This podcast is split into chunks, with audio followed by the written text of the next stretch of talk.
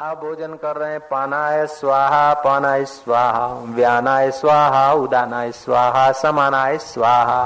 पाँच प्राण हवि कर दे मैं अन्न खाता हूँ नहीं तुम बोलो प्राणों को आहुति दे रहा हूँ। मैं भोजन करता हूँ भोजन में अच्छा स्वाद होना चाहिए। कढ़ी और खिचड़ी कढ़ी में हरी मिर्च होनी चाहिए। हरी आई तो क्या और काली आई तो क्या लाल आई तो क्या खाएँगे थोड़ी देर के लिए। आ, आ, पानी लाए પછી બધા ચીપીઓ નાખશે મેં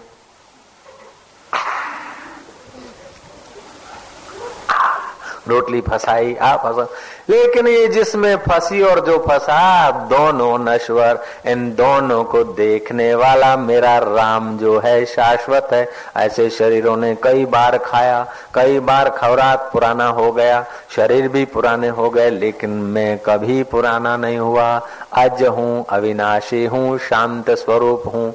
मैं निर्लेप हूँ, शीतल हूँ, शुद्ध हूँ, बुद्ध हूँ। शिवोहम सचिदानंदो हम आत्मा हम शांत रूपो हम इस प्रकार का यदि तुम विचार करोगे तो जैसी मति, ऐसी गति, तुम जैसा चिंतन करते हो, ऐसा हो जाते हो। हर मास का शरीर तुम नहीं हो, लेकिन चिंतन करने से पक्के हो गए। तुम सिंधी, गुजराती, पंजाबी नहीं हो, लेकिन सुना है, चिंतन किया तो पक्के हो गए। और पंजाबी, ओ सिंधी बाबा, ए मारवाड़ी करे जाओ हो तुम, ओ, कान खड़े हो जाएँगे। सच पूछो तो मारवाड़ी पना कहीं है नहीं। सुन, सुनकर पक्का हो गया। झूठ मूठ में सुनी हुई बात सच्ची लगती है तो जो सत्य स्वरूप तुम्हारा चैतन्य है, वेद कहता कि उसको तुम यदि सुनकर याद कर लो, अपना स्वरूप तो बेड़ा पार हो जाएगा। तो अष्टावक्र गीता में एक इतना ओझ है, इसका विचार करने मात्र से जीवन में उत्साह, आनंद, प्रेम छलकने लगता है, जीवन में क्रांति आने लगती है। इधर उधर की बात नहीं करते, सीधा साक्षात्कार। छोटी मोटी बातें तो बहुत सुनने की जगह हैं। आपके यहाँ पर आए, इतना दूर आए, अष्टावकर जैसा, जनक जैसा संवाद सुनने को मिलता है। अब छोटी मोटी रेलगाड़ी में क्या बैठना? पूरा रॉकेट में बैठो कि बस अठा थी, अठा। अष्टावकर गीता को जो लोग समझते हैं, जो लोग विचार करते हैं, उनके प्राणों में, उनके मन में, उनके जीवन में, उनकी चाल में एकदम नई रोशनी आने लगती है। ये अष्टावकर गीता सब लोग तो संस्कृत में नहीं पढ़ सकेंगे, इसलिए भोला बाबा ने छंदों में गाई और आश्रम की समिति ने इसको ब्रह्म रामायण के रूप में छपवा दी है।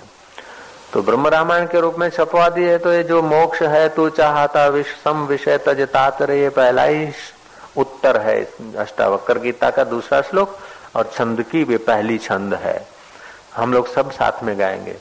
जो मोक्ष है तू चाहता विष, सम विषय तजता तुरे आर्जव क्षमा संतोष, शम दम सुधा दिन रात रे।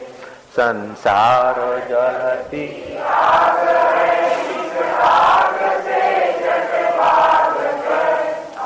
शांत शीतल देश में हो जा, अजर हो जा अमर जो मोक्ष है तुम चाहता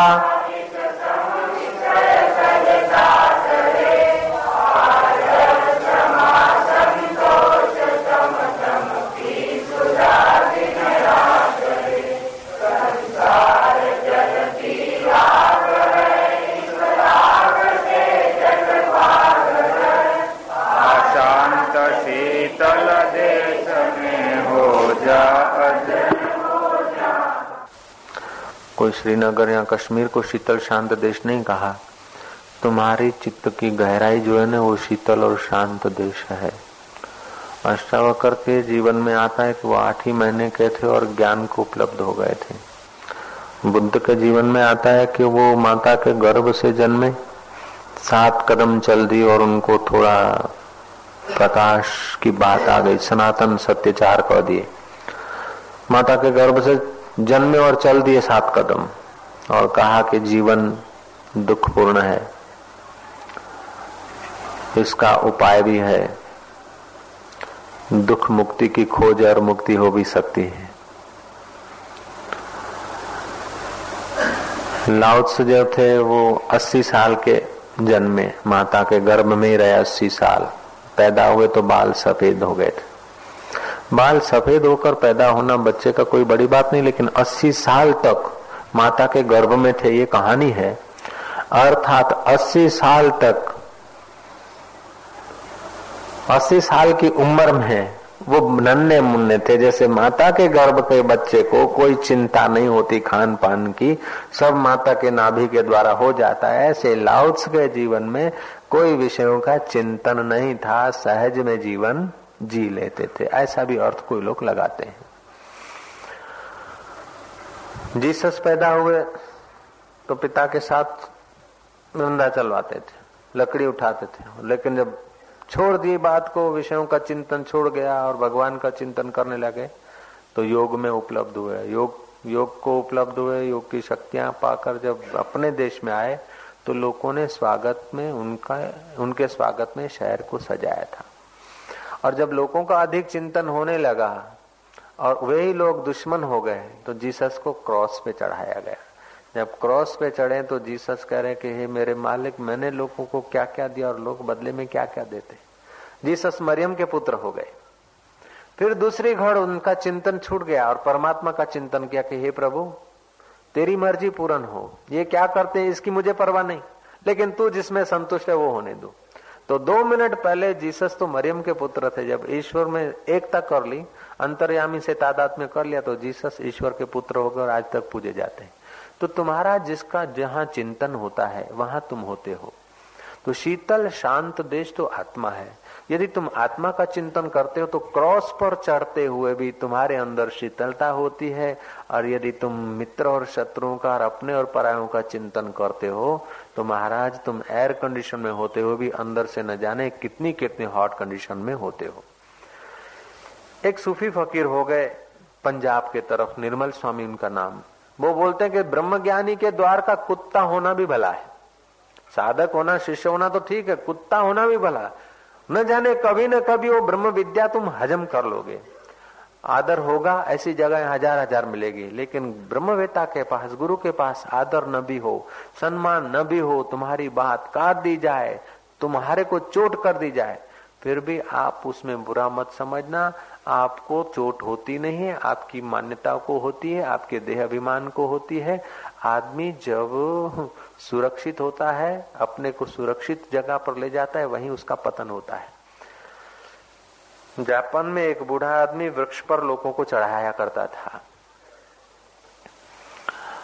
सीधे वृक्ष पर ट्रेनिंग देता था। एक नवयुवक उस वृक्ष पर चढ़ने को गया। युवान था, उत्साहित था, चढ़ गया।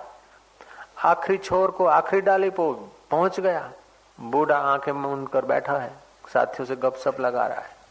वो जवान इतना चढ़ा कि वो आखिरी एकदम पतली डाली वहाँ पहुँचा है। देखा कि बूढ़ा बड़ा निश्चिंत है, मैं खतरे की जगह पे हूँ, फिर भी वो कुछ संभाल नहीं ले रहा है। और जवान को नीचे उतरना था धीरे धीरे नीचे उतर के आया।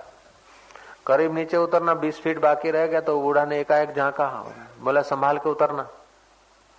खूब ख्याल करके उतरना। तो युवक समझ सके कैसे पागल है।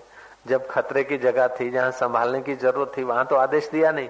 वहाँ तो आँख मुंद कर बैठ गए, गप्पे सप्पे लगाने बैठ गए। देखते हुए भी अनदेखे हो गए। देखते थे, फिर भी मुँह घुमा लेते थे। अब जब पृथ्वी के करीब आया हूँ, अब गिरने का क्या नज़दीक आ गया हूँ, एकदम भूमि को छूने के करीब हूँ और बोलते कि सावधान रहना। और उतरा और आके बूढ़े को कहा कि आप पागल तो नहीं हो गए? जहाँ शिखर पर था, जहाँ खतरा था, वहाँ तो आपने कहा नहीं सावधान।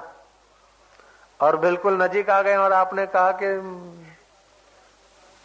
सावधान, संभल के उतरना नहीं तो चोट लग जाएगी। संभल के उतरो धीरे धीरे उतरो। जहाँ से संभलने को था, वहाँ कह देते।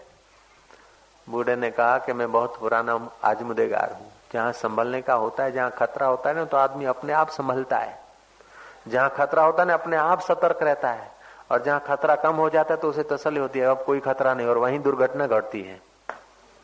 जयराम जी की तो जहाँ तुम्हें पुचकारा जाता है, जहाँ तुम्हें इधर उधर किया जाता है, वहाँ, वहीं दुर्घटना घटती है देह अभिमान की।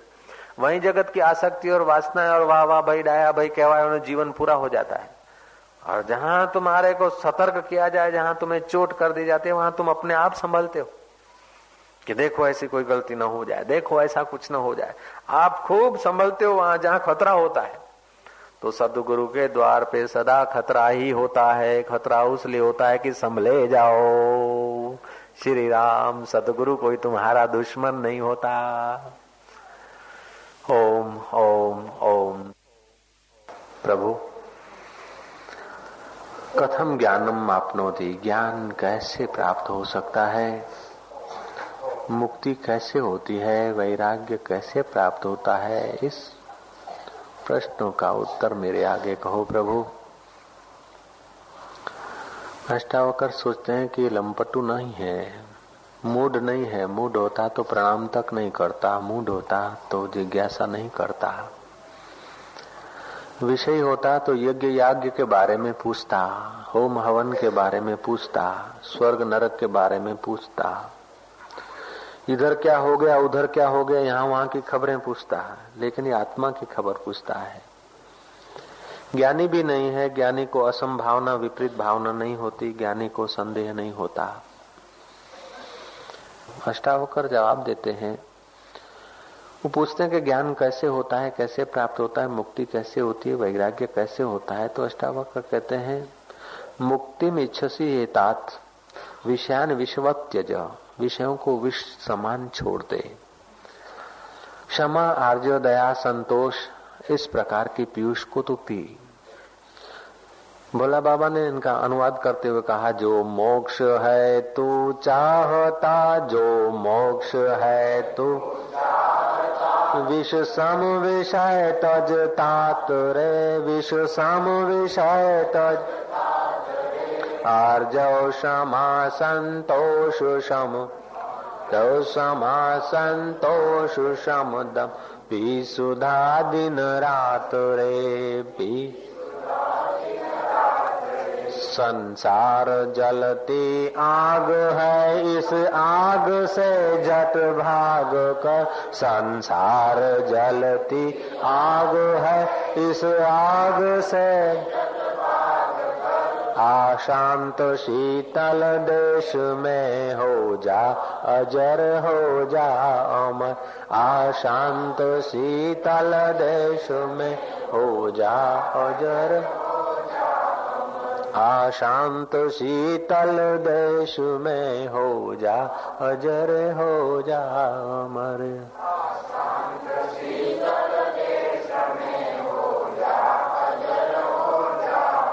जब जब संसार का चिंतन हो, शत्रु का चिंतन हो, किसी मित्र की याद सताती हो, किसी धन की तरफ़ सताती हो तो अपने चित्त को समझाओ, शांत शीतल देश में ले आओ। शत्रु हार भी गया तो अंत में क्या? मित्र मिल भी गया तो क्या? धन हो भी गया तो क्या? तेथी शू नेठ छा आखिर कब तक? ये सब कब तक? इस प्रकार की तुम यदि विवेकवती बुद्धि का उपयोग करोगे तो शीतल देश में जल्दी से आ सकोगे। नहीं तो जगत को रिझाते रिझाते जीवन पूरा हो गया। धन को कमाते कमाते कई निर्धन रह गए। यश को एकत्रित करते करते कई अपयश को उपलब्ध हो गए। लाउत्स कहता था कि मुझे अपयश का भय नहीं, क्योंकि मैं यश नहीं चाहता। मुझे निर्धनता का भय नहीं, क्योंकि मैं धन नहीं चाहता। मुझे मौत का भय नहीं, क्योंकि मैं जीवन नहीं चाहता। जिसने असली जीवन पा लिया, वो जीवन क्या चाहेगा? अडिमास के शरीर को जिलाने की जिसे इच्छा नहीं, मरने की जिसे ख्वाहिश नहीं। मित्रों से जिसे कोई लगाव नहीं, शत्रुओं से जिसे कोई नफरत नहीं, ऐसा आदमी जल्दी से जल्दी शांत, शीतल देश में पहुँच जाता है। जब जब अशांति हो, जब जब खिन्नता हो, समझ लेना कि तुम अशांत देश में गए हो।